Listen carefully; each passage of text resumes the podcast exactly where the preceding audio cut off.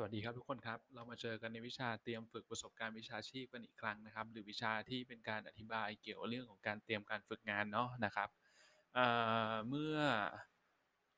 ตอนช่วงสอบกลางภาคนะครับ ที่เราได้ทำทำงานส่งมาเพื่อทดแทนการสอบกลางภาคเนี่ยเราได้พูดในส่วนของประเด็นในเรื่องของบัณฑิตนิพนธ์ไปเรียบร้อยหมดแล้วนะครับ ดังนั้นแปลว่าณตอนนี้ข้อมูลที่คุณมีอยู่ณปัจจุบันเนี่ยคุณทราบแล้วว่าบัณฑิตนิพนธ์คืออะไร คุณควรจะทราบอะนะครับว่าบัณฑิตนิพนธ์คืออะไร แล้วบัณฑิตนิพนธ์เนี่ยประกอบไปด้วยเนื้อหาอะไรบ้าง มีรูปแบบการทำยังไง มีการหาหัวข้อในการที่จะมาทำยังไงบ้างอะไรอย่างเงี้ยนะนะครับ ซึ่งในประเด็นส่วนนั้นเนี่ยเราจบไปแล้ว แล้วอย่างที่ผมเคยได้พูดไปในเมื่อครั้งแรกเลย ในการที่เราจะฟังบรรยายในวิชาเนี้ยผมบอกคุณไปแล้วว่าวิชาเตรียมฝึกประสบการณ์วิชาชีพเนี่ยมันมีแค่ 2 ประเด็นหรือ 2 สาระสำคัญเท่านั้นเอง คือในส่วนของ บัณฑิตนิพนธ์กับการฝึกงาน ดังนั้นเนื้อหาที่เหลือที่เราจะคุยกันครับทุกคนครับ ที่ผมจะมาเล่าให้คุณฟังเนี่ยคือเรื่องของการฝึกงานล้วนๆเลยไม่เหลืออะไรแล้วเหลือแค่การฝึกงานว่าการฝึกงานมีขั้นตอนอะไรที่ที่คุณจะต้องทำบ้าง ถึงจะสามารถออกฝึกงานได้ แล้วก็คุณจะต้องทำยังไงมีขั้นตอนอะไรบ้างที่คุณต้องทำในในช่วงที่คุณจะออกฝึกงานอะหรือในเทอมที่คุณกำลังจะออกฝึกงาน ดังนั้นผมพูดให้คุณสบายใจได้เลยครับ ช่วงนี้มันใกล้ ๆ จะปิดเทอมซัมเมอร์เนาะดังนั้นผมดูเนื้อหามาเรียบร้อยแล้วการบรรยายในครั้งนี้ครับ เป็นครั้งสุดท้ายที่คุณจะฟังฟังบรรยายแหละคือครั้งนี้ละแล้วเดี๋ยวพอคุณฟังบรรยายครั้งนี้เสร็จเนี่ยผมจะส่งใบงาน ซึ่งเป็นงานที่จะให้คุณทำเพื่อทดแทนการสอบปลายภาคนะครับ ดังนั้นแปลว่าคลิปที่คุณจะฟังต่อไปนี้เป็นคลิปสุดท้ายในการบรรยายแล้วนะครับ เราจะพูดถึงเรื่องของการฝึกงานอย่างเดียวเลย ว่านักศึกษาภาคพิเศษแบบไหนที่มีสิทธิ์ในการออกฝึกงาน และก็อีกประเด็นหนึ่งก็คือนักศึกษาที่จะออกฝึกงานเนี่ยมีขั้นตอนอะไรที่ต้องทำบ้างนะครับ เรามาเริ่มกันที่คุณสมบัติก่อน ว่าคุณสมบัติของนักศึกษาภาคพิเศษแบบไหนครับ หรือคุณหรือคุณสมบัติของคุณยังไงอะที่คุณจะสามารถออกฝึกงานในเทอมนั้นได้นะครับ เวลาเราจะพิจารณาว่าตัวเราเองเนี่ยมีโอกาสจะออกฝึกงานเทอมไหนเนี่ยมีอยู่ 3 วิธีเออโทษทีครับมีอยู่ 3 ประเด็นที่คุณจะต้องดูนะครับมีอยู่ 3 ประเด็นที่คุณจะต้องดู ประเด็นที่ 1 เอาตัวง่ายก่อนประเด็นที่ 1 คือคุณต้องเก็บกิจกรรมให้ครบนะครับนักศึกษาภาคพิเศษคนไหนก็ตามแต่ในเทอมที่กำลังจะออกฝึกงานนั้น จะต้องเก็บกิจกรรมในระบบให้ครบ ถามว่าแล้วเราจะรู้ได้ยังไงอะว่ากิจกรรมเราครบหรือไม่ครบง่ายๆครับทุกคนครับ คุณสามารถเข้าไปในระบบลงทะเบียนของคุณน่ะและเมื่อเข้าไปในระบบลงทะเบียนแล้ว ในด้านซ้ายมือของจอเนี่ยมันจะมีแถบเมนูเต็มไปหมดเลย มันจะมีเมนูหนึ่งครับที่เป็นเมนูที่เช็คเกี่ยวกับกิจกรรม การเก็บกิจกรรม ให้คุณกดเข้าไปในนั้นนะแล้วก็ดูว่ามันครบหรือยังผ่านหมดหรือยังถ้าคุณจะออกฝึกงานในเทอมไหน คุณต้องเก็บกิจกรรม ในเทอมนั้น หรือว่าเก็บกิจกรรมมาตลอดทั้งหมดเนี่ยให้ครบถ้วนนะครับ อันนี้คืออันแรกอันนี้คืออันง่าย ดังนั้นคุณสมบัติแรกครับสำหรับนักศึกษาภาคพิเศษที่จะออกฝึกงานได้คือ เก็บกิจกรรมครบแล้ว มันก็จะมีกิจกรรมบังคับเนาะกิจกรรมเลือกต้องครบหมดนะครับ อันนี้อันที่ 1 ต่อมาในประเด็นที่ 2 ครับ เมื่อคุณเก็บกิจกรรมครบแล้ว ประเด็นที่ 2 อันนี้จะซับซ้อนขึ้นมาหน่อย ในเทอมที่จะออกฝึกงาน คุณจะต้องลงทะเบียนรวมกับวิชาที่ฝึกงานเนี่ยไม่เกินจำนวนตามปกติที่คุณเคยลงทะเบียน ดังนั้นแปลเป็นภาษาง่าย ๆ คือ ในเทอมที่คุณจะออกฝึกงานเนี่ยคุณต้องลงทะเบียนฝึกงานเนี่ยหนึ่งตัว แล้วคุณก็สามารถลงทะเบียนวิชาที่คุณมานั่งเรียนในห้องเนี่ยหรือเป็นวิชาที่ต้องเรียนเนี่ยได้ไม่เกินกว่าจำนวนที่ตามปกติที่คุณเคยลงจำนวนปกติที่คุณเคยลงเนี่ยคือลงได้ 3 วิชา ดังนั้นเทอมไหนที่คุณออกฝึกงาน คุณก็จะลงทะเบียนและฝึกงาน1ตัวละ ดังนั้นคุณก็จะเหลืออีกแค่ 2 วิชาที่คุณสามารถลงทะเบียนได้ ดังนั้นแปลว่า ในเทอมที่คุณจะออกฝึกงาน คุณสามารถลงทะเบียนวิชาฝึกงานได้ 1 ตัว กับวิชาที่คุณจะมานั่งเรียนในห้องเนี่ยหรือว่าจะเป็นวิชาที่เรียนเนี่ยได้อีก 2 ตัวเท่านั้น รวมแล้วก็คือไม่เกิน 3 รายวิชาในเทอมนั้น ดังนั้นคุณสมบัติของนักศึกษาที่จะสามารถออกฝึกงานในเทอมนั้นได้ คือจะต้องลงทะเบียนเรียนเนี่ยไม่เกินกว่า 3 รายวิชา ในเทอมนั้นนะอันนี้คือกติกาปกติก่อนนะครับ อันนี้คือกติกาแบบปกติไม่มีอะไรพิเศษนะ ดังนั้น เวลาเราจะดูว่าเฮ้ยเทอมต่อไปเนี่ยเราจะสามารถออกฝึกงานได้ไหมให้คุณดูง่ายๆครับ ดูอันที่ 1 ดูว่าคุณเนี่ยสามารถลงทะเบียนได้กี่วิชา ถ้าคุณสามารถลงทะเบียนได้ 3 วิชา1ในนั้นเป็นฝึกงานแล้วก็คือฝึกงาน 1 ตัวกับมานั่งเรียน 2 ตัวอย่างเงี้ยได้แน่ๆ หรือคุณเหลือฝึกงาน 1 ตัว แล้วก็คุณก็เหลือวิชาที่เรียน 1 ตัว แบบนี้ก็ลงทะเบียนได้ไม่มีปัญหาถูกต้องไหมหรือว่าใครจะเหลือแค่ฝึกงานตัวเดียวก็ลงทะเบียนฝึกงานตัวเดียวเทอมนั้น คุณก็สามารถออกฝึกงานได้ แปลเป็นภาษาง่าย ๆ คือ แปลว่าในเทอมที่คุณจะออกฝึกงานเนี่ยคุณต้องลงทะเบียน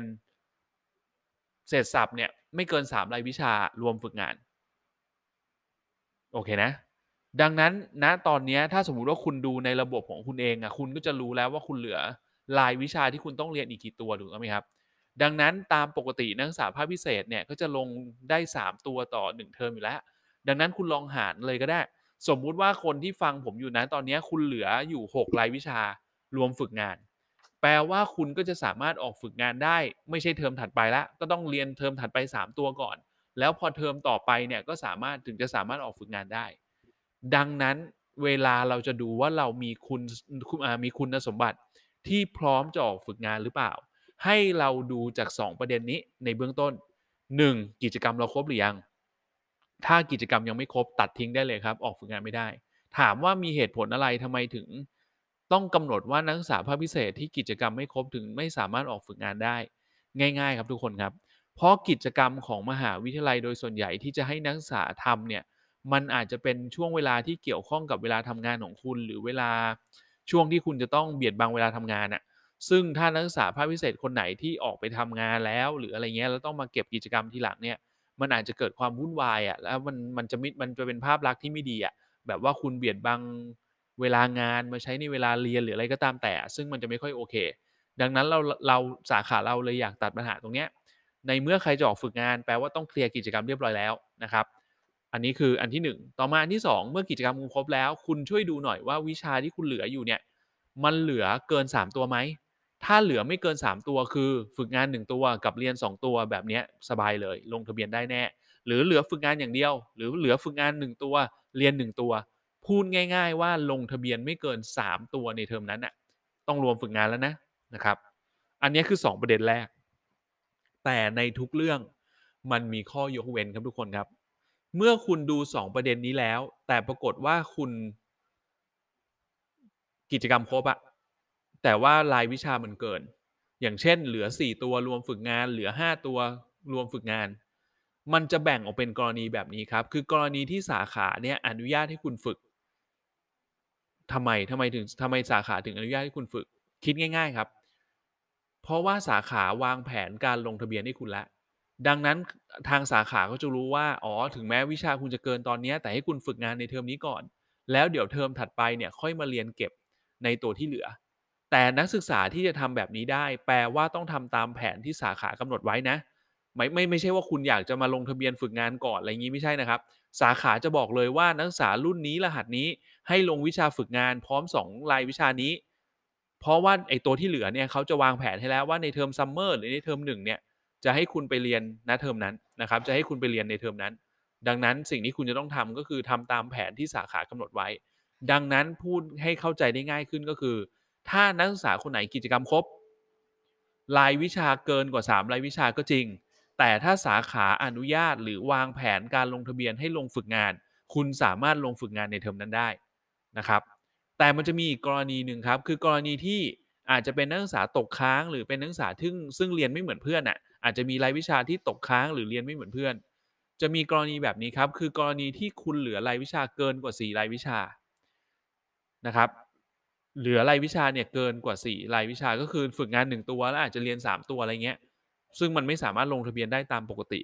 แต่ว่าคุณเหลือเป็นเทอมสุดท้ายอะ คุณแบบอยากจะลงเทอมนี้จะได้จบไปอะ ไม่ใช่ว่าลง 3 ตัวแล้วจะต้องเหลืออีก 1 ตัวไปเรียนในเทอมถัดไปอะไรอย่างนี้เนาะ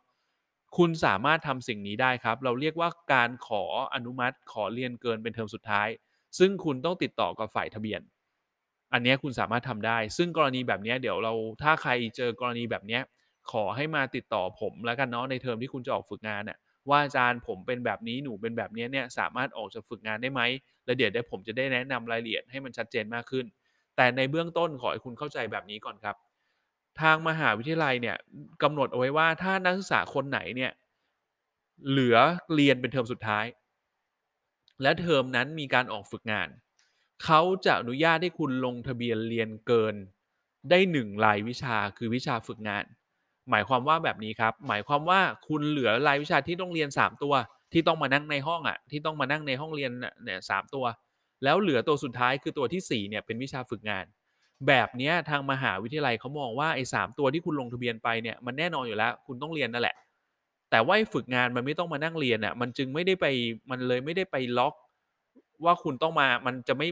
ผมใช้คำว่าอะไรเดียมันจะไม่ไปชนกับวิชาอื่นอะคือคุณไม่ต้องมานั่งเรียนอะดังนั้นมหาวิทยาลัยก็มองว่าไอ้วิชาฝึกงานเนี่ยมันไม่ใช่วิชาที่คุณลงทะเบียนแล้วต้องมานั่งเรียน ดังนั้นถ้าคุณเรียนเป็นเทอมสุดท้าย แล้วคุณจะออกฝึกงานเขาอนุญาตเป็นกรณีพิเศษ ดังนั้นถ้าใครรู้ตัวว่าเทอมสุดท้ายของตัวเองเนี่ยเหลือ 3 วิชาที่ต้องนั่งเรียน แล้วเหลือฝึกงานเป็นตัวที่ 4 แบบนี้คุณต้องทำสิ่งที่เรียกว่าการขอลงทะเบียนเรียนเกินเป็นเทอมสุดท้าย แต่ตัววิชาที่คุณต้องลงทะเบียนก่อนคือไอ้สามวิชาที่คุณต้องนั่งเรียนอะแล้วตัวไอ้ลงทะเบียนเรียนเกินเนี่ยค่อยไปทำเรื่องเพื่อขอลงเกินในวิชาฝึกงาน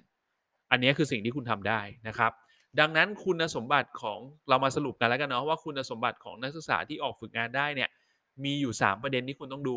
ประเด็นที่ 1 กิจกรรมครบไหมประเด็นที่ 2 รายวิชาเกินไหมถ้ารายวิชาเกินให้ไปดูกรณีที่ 3 คือ เกินแต่คณะโทษดีเกินแต่สาขาอนุญาตให้ออกฝึกแบบนี้คุณฝึกได้ กับเกินสาขาไม่ได้บอก แต่เรารู้ว่าเราเกินเป็นเทอมสุดท้าย แบบนี้คุณต้องไปทำเรื่องขอลงทะเบียนเรียนเกินเป็นเทอมสุดท้ายโอเคนะอย่างที่ผมได้พูดไปเมื่อกี้นะครับ ซึ่งรายละเอียดพวกนี้ไม่เป็นไร เราไม่ได้เจอกันมันอาจจะมันอาจจะลำบากในการที่คุณจะเข้าใจเนาะไม่เป็นไร เดี๋ยวไว้ผมจะในเทอมที่คุณใกล้ๆจะออกฝึกงานเนี่ยเดี๋ยวเราน่าจะได้เจอกันอะแล้วเดี๋ยวเราจะมาว่ากันเรื่องเรื่องนี้อีกทีหนึ่งนะครับ แต่เบื้องต้นเอาเท่านี้ก่อน แปลว่านักศึกษาคนไหนที่จะมีคุณสมบัติออกฝึกงาน ให้ดูที่กิจกรรม และให้ดูที่รายวิชาที่เหลือโอเคนะครับ ถ้าใครกิจกรรมครบ รายวิชาเหลือไม่เกิน ลงทะเบียนได้ ลงวิชาอ่าลงทะเบียนวิชาฝึกงานได้ ลงวิชาที่เหลือได้ ไม่เกิน 3 รายวิชา หรือถ้าเกินแต่สาขาอนุญาต หรือถ้าเกินแต่สามารถขออนุมัติ ขอลงทะเบียนเรียนเกินเป็นเทอมสุดท้ายได้ โดยลงทะเบียนเกินในตัววิชาฝึกงาน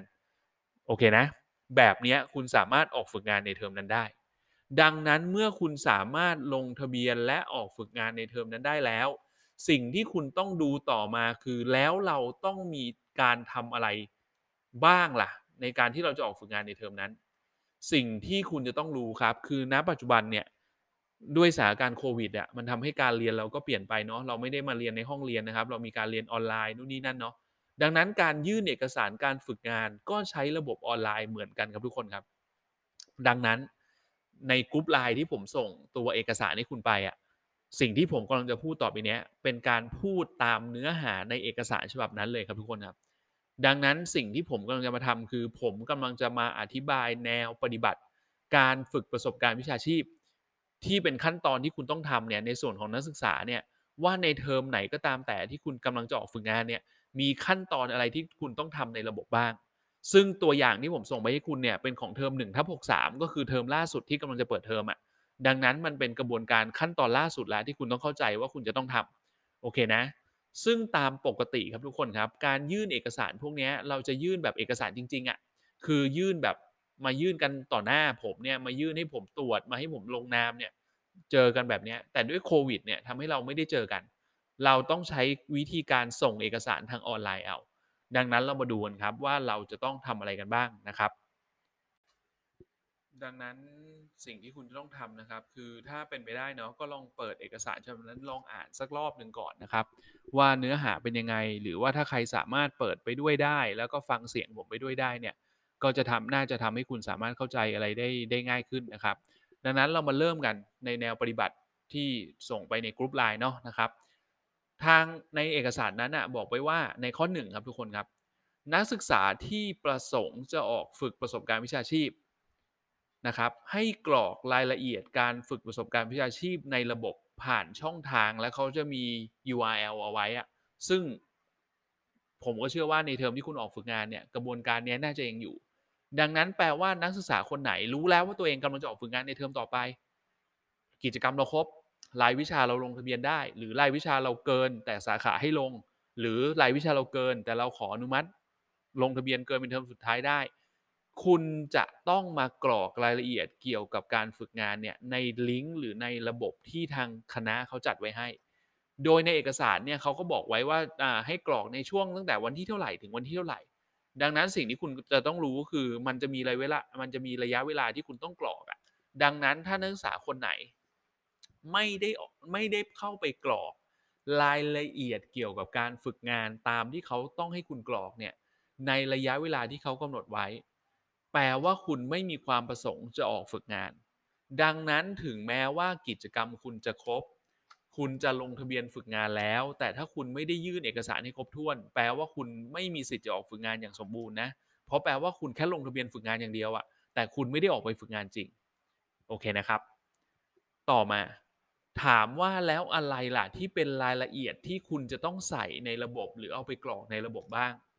ในย่อหน้าต่อมาครับเขาบอกว่ามีรายละเอียดที่ต้องเตรียมดังต่อไปนี้ อันที่หนึ่งครับคือข้อมูลส่วนบุคคล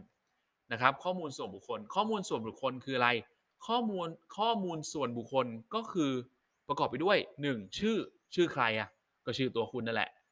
นามสกุลก็นามสกุลคุณ รหัสนักศึกษาก็รหัสนักศึกษาของคุณ สาขาวิชาก็คือสาขาวิชาที่คุณเรียนอยู่นั่นแหละ เพราะว่าระบบนี้มันเป็นระบบที่มันใช้กับทุกสาขาวิชาในคณะวิทยาการจัดการน่ะ ดังนั้นเวลาคุณไปกรอกเขาก็ต้องการรู้ว่าคุณอยู่สาขาอะไรด้วย ดังนั้นสาขาวิชาของเราก็คือสาขาวิชาการบริหารทรัพยากรมนุษย์นะครับ ต่อมาเบอร์โทรศัพท์มือถือ เบอร์โทรศัพท์มือถือก็คือเบอร์โทรศัพท์มือเบอร์โทรศัพท์ก็คือเป็นเบอร์โทรศัพท์มือถือของคุณนั่นแหละ ถามว่าเขาไปทำเพื่อเขาเอาไปเพื่ออะไร เผื่อว่าเวลาคุณกรอกข้อมูลอะไรผิด หรือคนที่ต้องมาตรวจให้คุณเนี่ย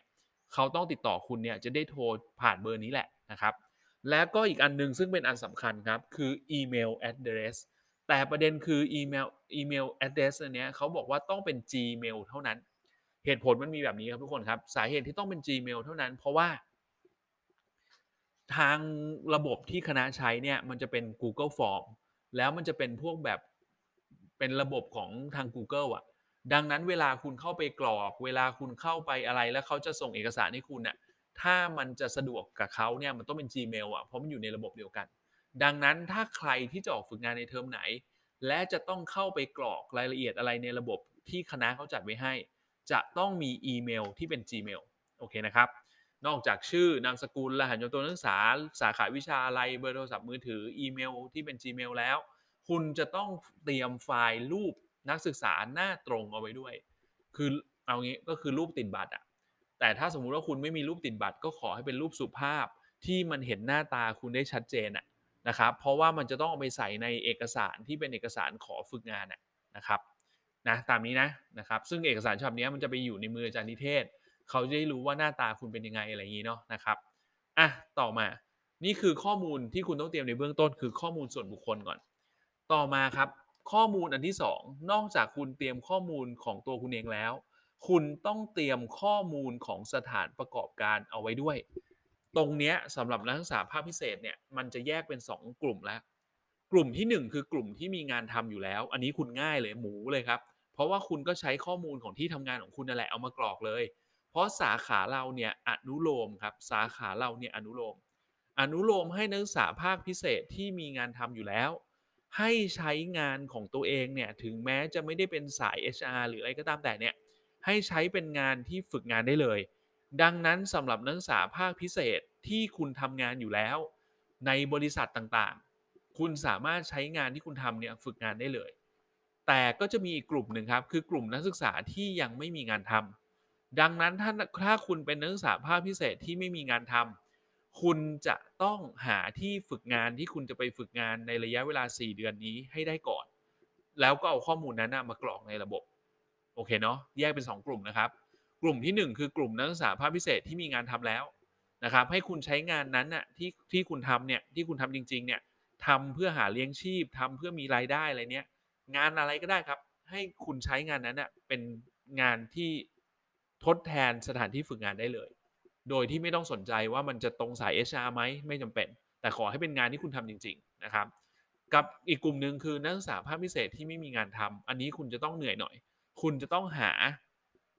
คุณต้องหาต้องหาที่ฝึกงานนะครับ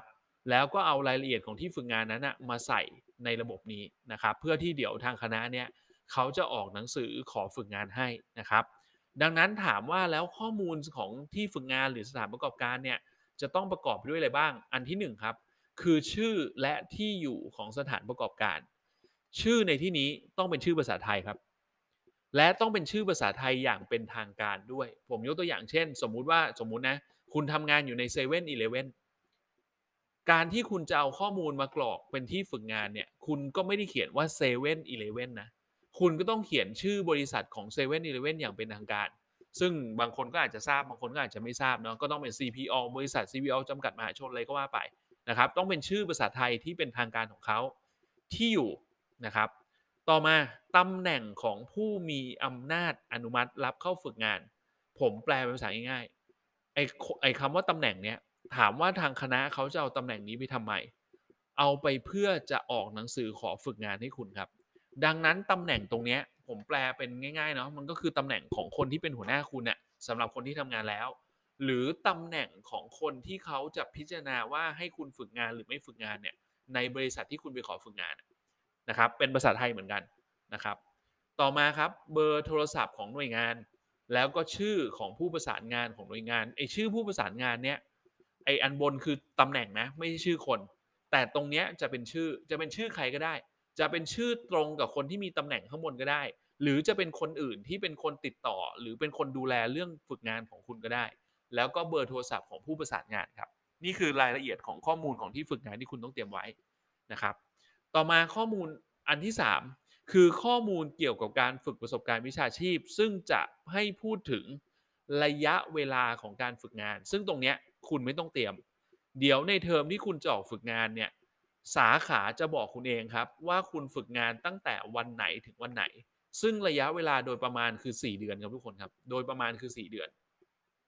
อาจจะไม่ได้ 4 เดือนเต็มนะ แต่มันก็จะประมาณคือในช่วงระยะเวลาคือประมาณ 4 เดือนนะครับนะตามนี้เนาะอันนี้คืออันที่ 1 คือระยะเวลา ต่อมาคือลักษณะงานที่ฝึกสำหรับนักศึกษาที่ทำงานแล้ว คุณก็เขียนตามความเป็นจริงเลยครับ ว่าลักษณะงานที่คุณทำคืออะไรคุณเขียนได้เลยนะครับ แผนกหรือฝ่ายที่ฝึกก็คุณก็เขียนได้เลยว่าคุณอยู่แผนกอะไรอยู่ฝ่ายอะไรอยู่หน่วยงานอะไรอยู่กองกรมอะไรคุณเขียนตามนั้นได้เลยนะครับ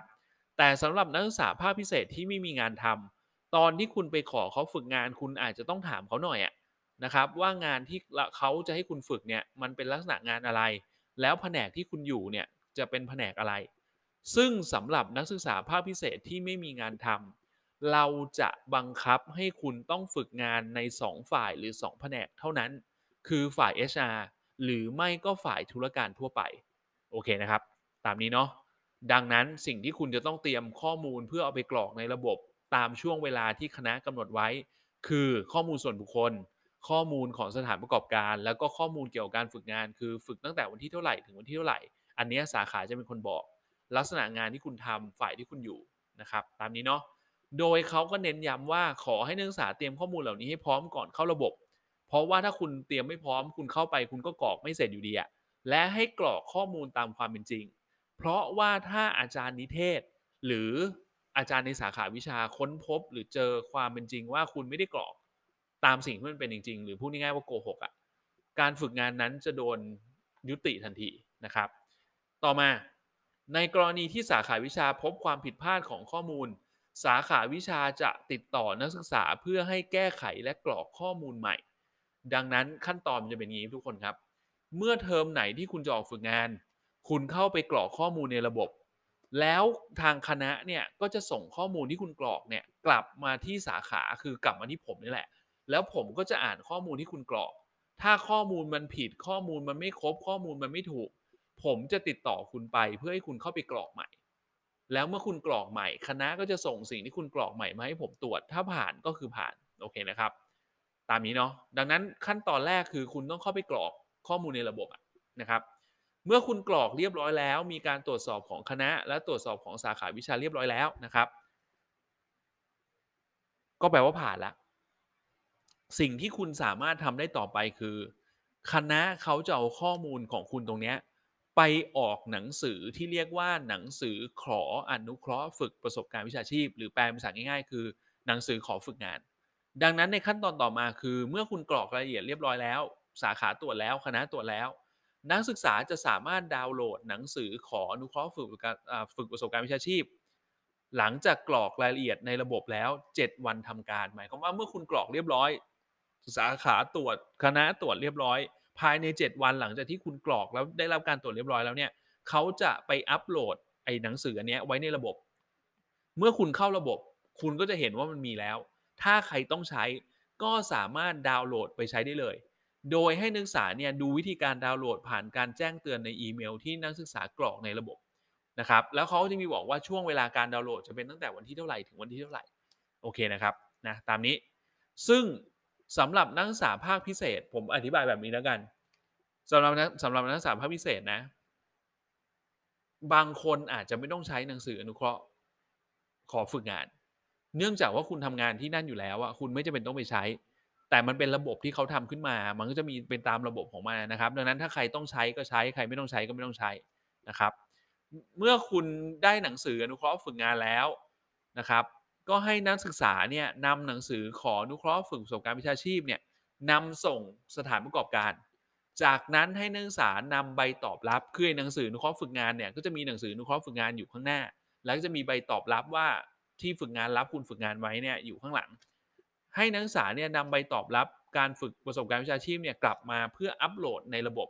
ก็คือคุณก็ถ่ายรูปหรือคุณอะไรก็ตามแต่เพื่อให้มีไฟล์ของใบตอบรับนั้นน่ะแล้วก็อัปโหลดเข้าไปในลิงก์เดิมนะครับ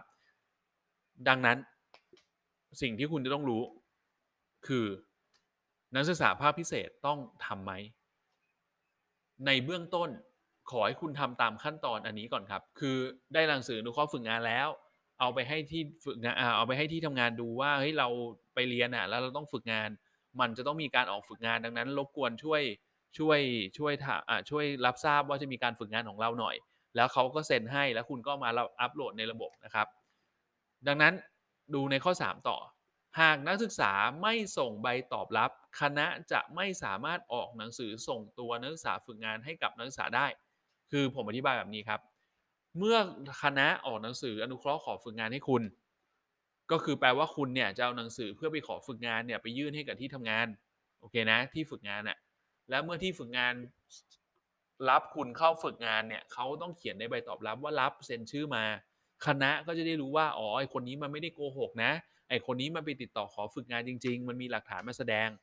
และในวันที่คุณจะออกฝึกงานนะครับ และในวันที่คุณจะออกฝึกงานเนี่ยจะมีเอกสารอีกฉบับหนึ่งครับ เราเรียกว่าหนังสือส่งตัว ก็คือคณะเนี่ยรู้แล้วว่าคุณจะไปฝึกงานที่เนี่ยดังนั้นเวลาคุณไปฝึกงานวันแรกเนี่ยเขาจะออกหนังสือส่งตัวให้ ซึ่งก็อัปโหลดก็คือดาวน์โหลดจากในระบบได้เหมือนกันนะครับ แต่ประเด็นคืออย่างนี้ทุกคนครับ สิ่งที่ผมพูดมาทั้งหมดเนี่ยในข้อ 2 ข้อ 3เนี่ยเขามาบอกไว้ว่า นักศึกษาที่ไม่ประสงค์ขอหนังสืออนุเคราะห์ฝึกประสบการณ์วิชาชีพ ไม่ต้องทำขั้นตอนนี้ รอดาวน์โหลดหนังสือส่งตัวนักศึกษาฝึกประสบการณ์วิชาชีพอย่างเดียวเลย ซึ่งในระบบเนี่ยมันจะมีให้ติ๊กอะว่าคุณต้องการหนังสือขออนุเคราะห์ฝึกงานไหมหรือคุณไม่ต้องการ ซึ่งถ้าคุณเป็นนักศึกษาภาคพิเศษ ฟังผมให้ดีนะ เดี๋ยวผมจะมาสรุปตรงนี้ให้ฟังนะครับ ดังนั้นแปลว่าเนี่ยขั้นตอนที่ 2 ขั้นตอนที่3เนี่ยไอ้ที่ขอหนังสืออนุเคราะห์ฝึกงานเอาหนังสืออนุเคราะห์ฝึกงานไปยื่นให้ที่ฝึกงาน ให้ที่ฝึกงานเขียนใบตอบรับเนี่ยถ้าคุณเป็นนักศึกษาภาคพิเศษนะครับ ถ้าคุณเป็นนักศึกษาภาคพิเศษ ที่มีงานทำอยู่แล้ว แปลว่าคุณทำงานอยู่ในนั้นอยู่แล้วอะแล้วที่ฝึกงานเขาไม่ได้ต้องการว่าจะต้องให้คุณไปขอเขาฝึกงาน คือเขาบอกว่าทำอะไรตามสบายเลย แปลว่าคุณไม่ต้องการหนังสือขอฝึกงาน ในระบบ ที่คุณไปกรอกเรื่องฝึกงานเนี้ยก็ให้คุณติ๊กว่าคุณไม่ต้องการ เมื่อคุณไม่ต้องการคณะก็จะไม่ออกหนังสือขอฝึกงานให้คุณ คุณก็ไม่ต้องส่งใบตอบรับ แล้วเดี๋ยวเขาอะจะมีหนังสือส่งตัวให้คุณฝึกงานอีกทีหนึ่งซึ่งมันใช้ไม่ใช้ก็ไม่เป็นไรอะแต่เขาต้องออกให้คุณอะนะครับ ตามนี้นะ ดังนั้นต่อมาข้อที่ 4 ครับ นักศึกษาสามารถดาวน์โหลดหนังสือส่งตัวนักศึกษาฝึกประสบการณ์วิชาชีพเนี่ยจะส่ง เพื่อนำไปใช้ในการส่งให้สถานประกอบการในวันแรกที่เริ่มฝึกงานเนี่ยได้ตั้งแต่วันไหนเขาจะบอกไว้นะครับ คุณก็อัปโหลดจากในระบบเอ้ยดาวน์โหลดจากในระบบอีกทีหนึ่งดังนั้นแปลว่าเวลาคุณไปกรอกข้อมูลในระบบแล้วเนี่ยไอ้ข้อมูลนั้นน่ะมันจะออกเอกสารให้คุณเนี่ยอยู่ 2 ฉบับ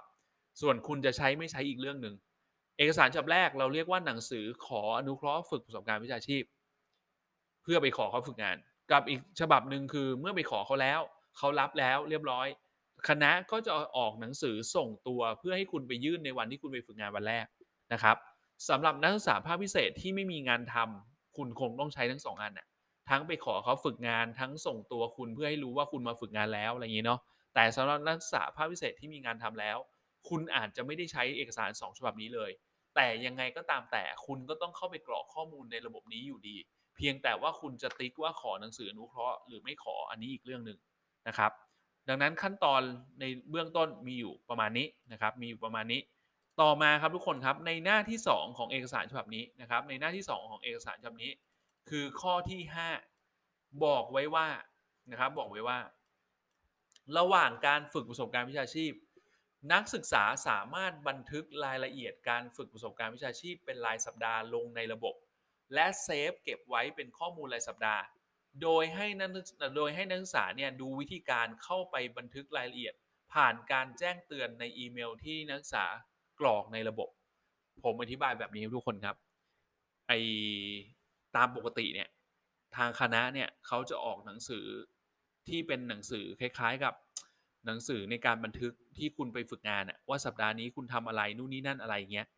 แต่เมื่อแต่เมื่อเราไม่ได้เจอกันนะครับ แต่เมื่อเราไม่ได้เจอกัน แล้วก็ไม่มีการยื่นเอกสารแบบนี้ เขาเลยเอาตัวเอกสารแบบนี้ไปไปแขวนไว้ในระบบ คุณก็ต้องไปบันทึกไว้ในระบบอะหรือคุณอาจจะปริ้นก็ได้นะ หรือเขาบอกว่าอีกช่องทางหนึ่งก็คือ นักศึกษาสามารถดาวน์โหลดแบบบันทึกรายละเอียดการฝึกประสบการณ์วิชาชีพเนี่ยเป็นไฟล์ PDF แล้วไปเขียนด้วยมือคุณก็ได้เผื่อใครไม่สะดวกไปพิมพ์ในระบบ คุณจะปริ้นออกมาแล้วคุณจะบันทึกเป็นสัปดาห์สัปดาห์ก็ได้ ดังนั้นแปลว่าในระหว่างที่ฝึกงานเนี่ยเมื่อคุณเริ่มฝึกงานแล้วอะแปลว่าคุณต้องบันทึกรายละเอียดการฝึกงานไว้เป็นรายสัปดาห์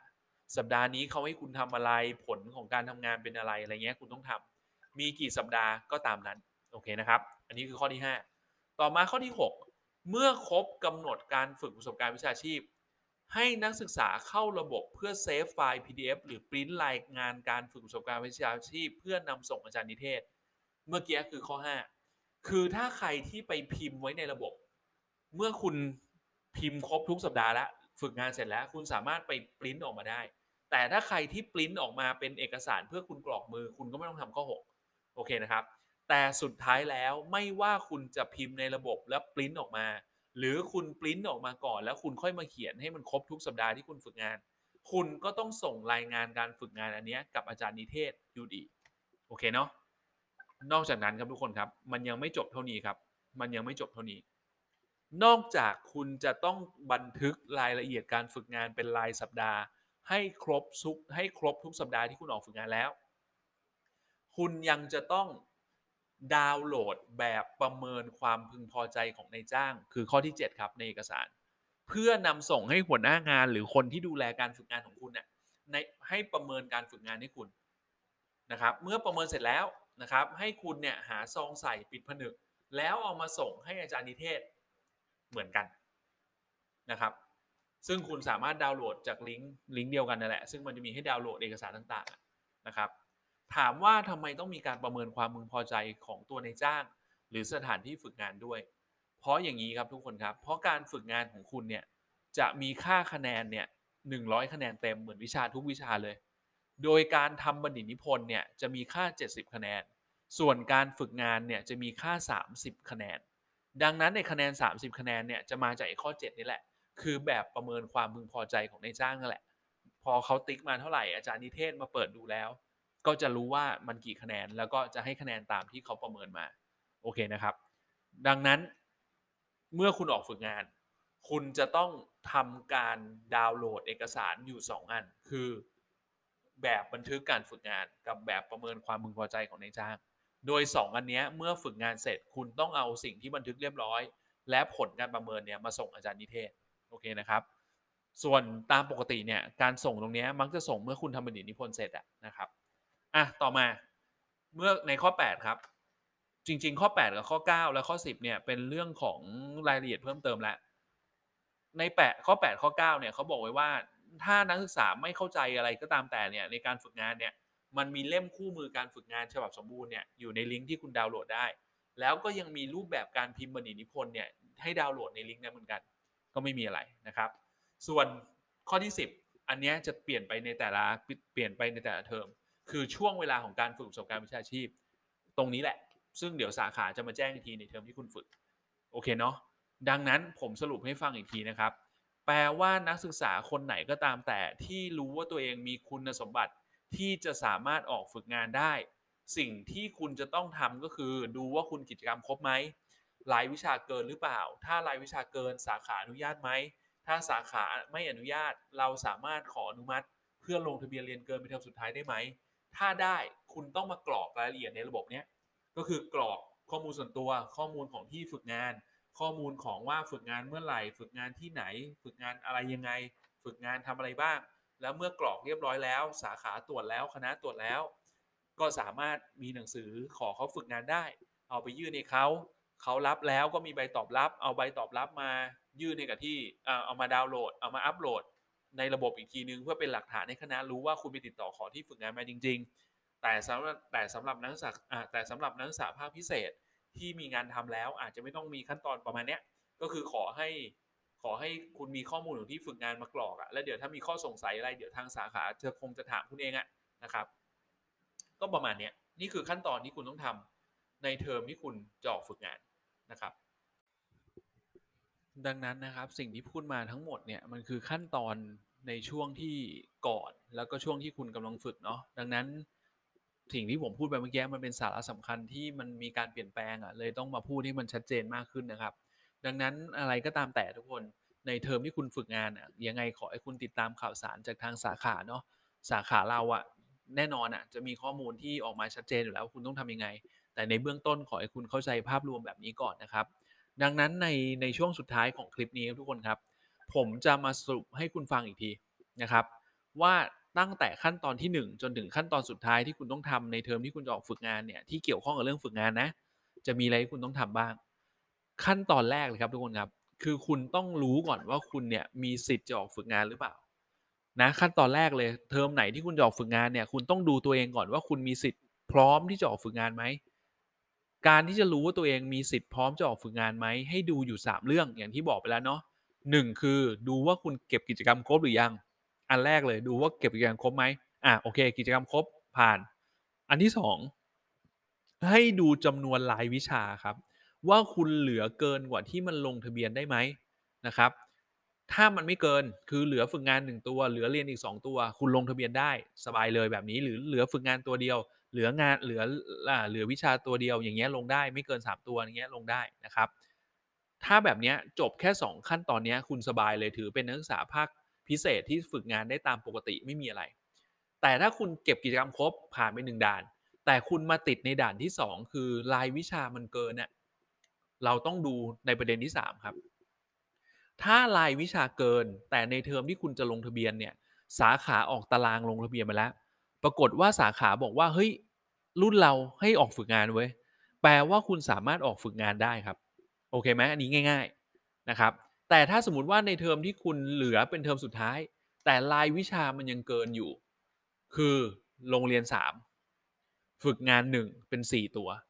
แบบนี้คุณสามารถทำเรื่องขอลงทะเบียนเรียนเกินเป็นเทอมสุดท้าย เพื่อให้ทางทะเบียนอนุมัติ เพื่อให้คุณลงทะเบียนเรียนเกินในในวิชาฝึกงานได้ แต่ถ้ามัน 5 ตัวเนี่ย อันนี้ไม่น่าได้ก็คือมากสุดที่คุณลงทะเบียนเกินได้คือ 4 ตัว เรียน 3 ตัวฝึกงาน 1 ตัวนะครับพอจบขั้นตอนนี้ปุ๊บแปลว่าเรารู้แล้วว่าเรามีคุณสมบัติที่สามารถออกฝึกงานได้ อันนี้คือขั้นตอนที่ 1 ต่อมาขั้นตอนที่ 2 ครับ คุณต้องดูว่าแล้วคุณมีที่ฝึกงานหรือยังโอเคไหมขั้นตอนแรกคือดูคุณสมบัติตัวเองก่อนว่าออกฝึกงานได้ไหมถ้าผ่านสามารถฝึกงานได้ ไม่ว่าด้วยเหตุการณ์อะไรก็ตามแต่ที่พูดเมื่อกี้ให้มาทำขั้นตอนที่ 2 ต่อคือ ดูว่าเรามีที่ฝึกงานหรือยังสำหรับนักศึกษาภาคพิเศษแบ่งเป็น 2 กรณีครับ กรณีที่ 1 คือนักศึกษาภาคพิเศษที่มีงานทำแล้ว อันนี้หมูเลยครับทุกคนครับ คุณสามารถใช้บริษัทของคุณ ใช้งานของคุณที่คุณทำอยู่เนี่ยเป็นสถานที่ฝึกงานได้เลยนะสามารถใช้ได้เลยนะครับ สามารถใช้ได้เลย ไม่ว่างานนั้นจะเป็นงาน HR หรือเป็นงานบริหารอะไรไหมไม่เกี่ยวเลย ถ้างานนั้นเป็นงานที่คุณได้เงินเดือน งานนั้นเป็นงานที่คุณทำจริง งานนั้นคุณมีหลักฐานมาแสดงว่าคุณเป็นพนักงานของที่นั่นจริง ๆ เราอนุญาตให้คุณใช้ที่นั่นเป็นที่ฝึกงานได้เลยครับทุกคน อันนี้คือกลุ่มแรก กลุ่มที่ไม่ค่อยมีปัญหาอะไร แต่มันจะมีนักศึกษาภาคพิเศษอีกแบบหนึ่งครับ คือนักศึกษาภาคพิเศษที่ไม่มีงานทำถ้าคุณรู้ตัวว่าคุณเป็นนักศึกษาภาคพิเศษที่ในเทอมที่คุณกำลังจะออกฝึกงานเนี่ย คุณไม่มีงานทำไม่ได้ทำงานในบริษัทไหนเลย หรือไม่มีงานอะไรทำเลย คุณจะต้องหาที่ฝึกงานเหมือนนักศึกษาภาคปกติ คุณต้องหาที่ฝึกงานอะ ก็คือต้องไปติดต่อขอเขาฝึกงานอะ ไม่ว่าจะเป็นที่ไหนก็ตามแต่ที่ไม่ว่าจะเป็นเอกชนราชการและวิสาหกิจได้หมด แต่ขอให้อยู่ใน 2 ฝ่ายนี้ครับ คืออยู่ในฝ่ายบริหารทรัพย์ หรือฝ่ายบุคคล หรือไม่ก็ฝ่ายธุรการโอเคเนาะดังนั้นข้อขั้นตอนที่ 2 คือ คุณต้องดูว่าคุณมีที่ฝึกงานหรือยัง ถ้าคุณทำงานแล้วให้ใช้ที่นั่นเป็นที่ฝึกงาน ถ้าคุณยังไม่ได้มีงานทำหรือไม่มีงานทำไม่ได้ทำงานอะไรเลย คุณจะต้องหาที่ฝึกงาน โอเคนะครับ ตามนี้นี่คือขั้นตอนที่ 2 เมื่อคุณผ่านขั้นตอนที่ 1 ขั้นตอนที่ 2 เรียบร้อยแล้ว แปลว่าคุณมีสิทธิ์ออกฝึกงานแล้ว คุณลงทะเบียนฝึกงานได้ และคุณมีที่ฝึกงานเรียบร้อย สิ่งที่คุณต้องทำต่อมาคือ คุณต้องเอารายละเอียดต่างๆ ของคุณเนี่ยทั้งตัวคุณทั้งที่ฝึกงานไปกรอกในระบบตามแนวทางปฏิบัติที่ผมพูดไปเมื่อกี้โอเคไหมเมื่อคุณเอาไปกรอกแล้ว คณะและสาขาตรวจสอบแล้วว่ามันเป็นความจริงข้อมูลครบถ้วนถูกต้อง นะครับเขาก็จะออกหนังสือให้ 2 ฉบับ คือหนังสืออนุเคราะห์ฝึกงานกับหนังสือส่งตัว หนังสืออนุเคราะห์ฝึกงาน คือหนังสือเพื่อขอฝึกงาน ถ้านักศึกษาภาคพิเศษคนไหนที่มีงานทำแล้วไม่ต้องการเอกสารฉบับนี้ ก็ไม่ต้องขอเขาจะมีให้บอกว่าว่าไม่มีความประสงค์จะขอหนังสืออนุเคราะห์ฝึกงานนะครับ ในระบบจะมีให้ติ๊กนะครับในในระบบจะมีให้บอกว่าไม่ขอนะครับ เมื่อคุณ แต่สำหรับนักศึกษาภาคพิเศษที่ไม่มีงานทำเนี่ยเอกสารฉบับนี้คุณต้องใช้ เพราะว่าคุณต้องไปขอเขาฝึกงานนะครับ นอกจากหนังสืออนุเคราะห์ขอฝึกงานแล้ว ก็จะมีหนังสือส่งตัว ซึ่งเป็นหลักฐานว่าเทอมนั้นคุณได้ออกฝึกงานนะครับเขาจะอัปโหลดอยู่ในระบบนั่นแหละนะครับ ดังนั้นเมื่อมาถึงตรงนี้คุณกรอกรายละเอียดเรียบร้อย สาขาตรวจสอบเรียบร้อย แปลว่าคุณกรอกข้อมูลเรียบร้อยแล้วนะครับ แปลว่าคุณพร้อมจะออกฝึกงานแล้วขั้นตอนที่ 3 คือการกรอกข้อมูลในระบบเนาะนะครับ ต่อมาขั้นตอนที่ 4 ครับ เมื่อคุณกรอกข้อมูลในระบบเรียบร้อยแล้วนะครับ ขั้นตอนที่ 4 เนี่ย แปลว่าเมื่อคุณกรอกรายละเอียดในระบบเรียบร้อย แปลว่าคุณพร้อมที่จะออกฝึกงานแล้ว ขั้นตอนที่ 4 ครับ คือขั้นตอนที่มีชื่อว่า การปฐมนิเทศนักศึกษาฝึกงาน ซึ่งวันปฐมนิเทศนักศึกษาฝึกงานเนี่ยสาขาจะเป็นคนกำหนดครับ แล้วเดี๋ยวสาขาจะส่งข่าวบอกนักศึกษาทุกคนที่กรอกข้อมูลในระบบนั้นนะว่าวันปฐมนิเทศนักศึกษาฝึกงานคือวันไหน แล้ว ถ้าตามปัจจุบันนะ ผมเชื่อว่าการปฐมนิเทศนักศึกษาฝึกงานคงไม่ได้มาเจอกันอะเราจะใช้วิธีการปฐมนิเทศนักศึกษาฝึกงานแบบออนไลน์ครับทุกคนครับ คือใช้วิธีการออนไลน์นะครับ ใช้วิธีการออนไลน์ ดังนั้นก็ ถามว่าวันปฐมนิเทศนักศึกษาฝึกงานมีไปเพื่ออะไร ถ้าแต่ก่อนเนี่ยคือมารับเอกสาร แต่เอกสารที่คุณต้องรับในวันปฐมนิเทศนักศึกษาฝึกงานเนี่ย ทางคณะได้อัปโหลดในระบบเรียบร้อยแล้วครับ คือหนังสือส่งตัวก็คุณไปรับในระบบได้ แล้วก็ตัวเอกสารบันทึกการฝึกงาน คุณก็ไปอัปคุณก็ไปดาวน์โหลดจากในระบบได้ เอกสารประเมินความพึงพอใจของที่ฝึกงาน คุณก็ไปดาวน์โหลดจากที่ฝึกจากในระบบได้ ดังนั้นมันจึงเหลือประเด็นเดียวครับในวันปฐมนิเทศฝึกงาน คือการรับทราบอาจารย์นิเทศนะครับในขั้นตอนที่4เนี่ยไอ้ปฐมนิเทศนักศึกษาฝึกงานเนี่ยคือรับทราบอาจารย์นิเทศ อาจารย์นิเทศคือใครครับ อาจารย์นิเทศคืออาจารย์ในสาขาเราแหละที่เรียนน่ะที่คุณเคยเรียนมาในสาขาเราอะ ที่จะดูแลเรื่องฝึกงานและตรวจงานบัณฑิตนิพนธ์ให้คุณ และเป็นคนออกเกรด การทำบัณฑิตนิพนธ์และการฝึกงานให้คุณ โอเคเนาะดังนั้นขั้นตอนที่ 4 คือปฐมนิเทศนักศึกษาฝึกงาน เมื่อปฐมนิเทศนักศึกษาฝึกงานเสร็จแปลว่าคุณพร้อมจะออกฝึกงานแล้ว รู้ว่าใครคืออาจารย์นิเทศแล้ว ขั้นตอนต่อไปขั้นตอนที่ 5 ก็คือฝึกงานจริงละโดยการฝึกงานเนี่ยจะมีระยะเวลาประมาณ 4 เดือนโดยประมาณครับนะอาจจะประมาณ 3 เดือนครึ่ง 4 เดือนมันคือยังไงมันอยู่ในช่วงระยะเวลาประมาณ 4 เดือนน่ะ นะครับ ประมาณเนี้ยสิ่งที่คุณต้องทำในระหว่างนั้น คือนอกจากคุณฝึกงานแล้ว คุณต้องทำบัณฑิตนิพนธ์ด้วย และสาขาบริหารทรัพย์มีมีกติกาพื้นฐานครับ คือในระหว่างระยะเวลาการฝึกงาน 4 เดือนเนี้ยคุณต้องติดต่ออาจารย์นิเทศอย่างน้อยเดือนละหนึ่งครั้งเพื่อเอางานบัณฑิตนิพนธ์มาส่ง เอาแบบสอบถามมาให้อาจารย์เขาดูอะไรเงี้ยเพื่อทำบัณฑิตนิพนธ์ไปด้วยอะไรเงี้ยนะครับนะซึ่งในระหว่างที่คุณออกฝึกงานเนี่ยเมื่อใกล้ ๆ จะฝึกงานเสร็จ สิ่งที่คุณจะต้องทำคือ คุณต้องไปดาวน์โหลด ไอตัวประเมินความพึงพอใจของที่ฝึกงานอะให้ที่ฝึกงานประเมินในในเดือนสุดท้ายของที่คุณใกล้ๆจะจบฝึกงานอะเพื่อให้เขาประเมินว่าคุณได้กี่คะแนนในการฝึกงาน คะแนนเต็มมัน 30 ก็ได้เท่าไหร่ก็ว่าไป แล้วก็เอามาส่งอาจารย์นิเทศ แต่ก่อนหน้านั้นในช่วงระยะการฝึกเนี่ยเรามีกี่สัปดาห์ก็ตามแต่ คุณต้องไปดาวน์โหลด เอกสารบันทึกการฝึกงานเป็นรายสัปดาห์เนี่ยมากรอกรายละเอียดในนั้นอะ ให้มันครบถ้วนว่าสัปดาห์นี้เราทำอะไรได้ผลงานเป็นยังไง ต้องปรับปรุงอะไรในสัปดาห์ถัดไป ให้ครบตามจำนวนสัปดาห์ ดังนั้นไม่ว่าจะเป็นเอกสารประเมินคะแนนการฝึกงาน หรือในส่วนของการบันทึกรายละเอียดการฝึกงาน เมื่อครบแล้วคุณต้องเอามาส่งให้อาจารย์นิเทศ แต่ถามว่าส่งเมื่อไหร่โดยส่วนใหญ่มักจะส่งพร้อมตอนที่ทำบัณฑิตนิพนธ์เสร็จครับเพราะอาจารย์นิเทศจะต้องเอา 30 คะแนนจากการประเมินของที่ฝึกงานเนี่ยมารวมกับ 70 คะแนนเต็มของบัณฑิตนิพนธ์ว่าคุณได้เท่าไหร่โอเคเนาะดังนั้น เราถึงขั้นตอนนี้เราขั้นตอนที่ 4 คือประถมนิเทศเนาะขั้นตอนที่ 5 คือออกฝึกงานเนาะซึ่งมันจะมีรายละเอียดในระหว่างฝึกงานนั้นอะขั้นตอนสุดท้ายครับคือเมื่อคุณฝึกงานเสร็จคือขั้นตอนที่ 6 คือฝึกงานครบแล้ว เมื่อฝึกงานเสร็จปุ๊บเข้าสู่ขั้นตอนสุดท้ายคือเมื่อฝึกงานเสร็จเราต้องทำอะไร เมื่อฝึกงานเสร็จคุณจะต้องทำบัณฑิตนิพนธ์ให้เสร็จด้วย โดยกำหนดการของการทำบัณฑิตนิพนธ์ให้เสร็จอยู่ที่อาจารย์นิเทศครับ ว่าอาจารย์นิเทศจะให้คุณทำเสร็จเมื่อไหร่ส่งภายในเมื่อไหร่เกินกว่านี้ถือว่าตกนะอะไรก็ว่าไปคุณต้องถามอาจารย์นิเทศในประเด็นนี้ให้เคลียร์นะครับและเมื่อคุณฝึกงานเสร็จแล้วทำบัณฑินิพนธ์เสร็จแล้ว คุณก็ต้องส่งแบบประเมินนู่นนี่นั่นให้อาจารย์เรียบร้อยว่าคุณว่าที่ฝึกงานเขาประเมินคุณกี่คะแนน แต่ละสัปดาห์คุณทำอะไรบ้างนะครับ และเมื่อคุณฝึกงานเสร็จ คุณส่งบัณฑินิพนธ์เรียบร้อย ส่งแบบประเมินคะแนนการฝึกงานเรียบร้อย คุณก็รอเกรดออก เท่านั้นเอง นี่คือขั้นตอนแรกจนถึงขั้นตอนสุดท้ายที่เกี่ยวข้องกับการฝึกงานครับ มีอยู่ประมาณนี้มีอยู่ประมาณนี้นะครับ ดังนั้นในคลิปนี้หรือในพอดแคสต์นี้ครับทุกคนครับ เนื้อหาก็จะมีอยู่ประมาณนี้แหละ สิ่งที่เป็นสาระสำคัญที่คุณจะต้องเข้าใจและคุณจะต้องสรุปให้ได้นะตอนนี้นะ คือคุณต้องรู้ว่าในเทอมที่คุณออกฝึกงานเนี่ย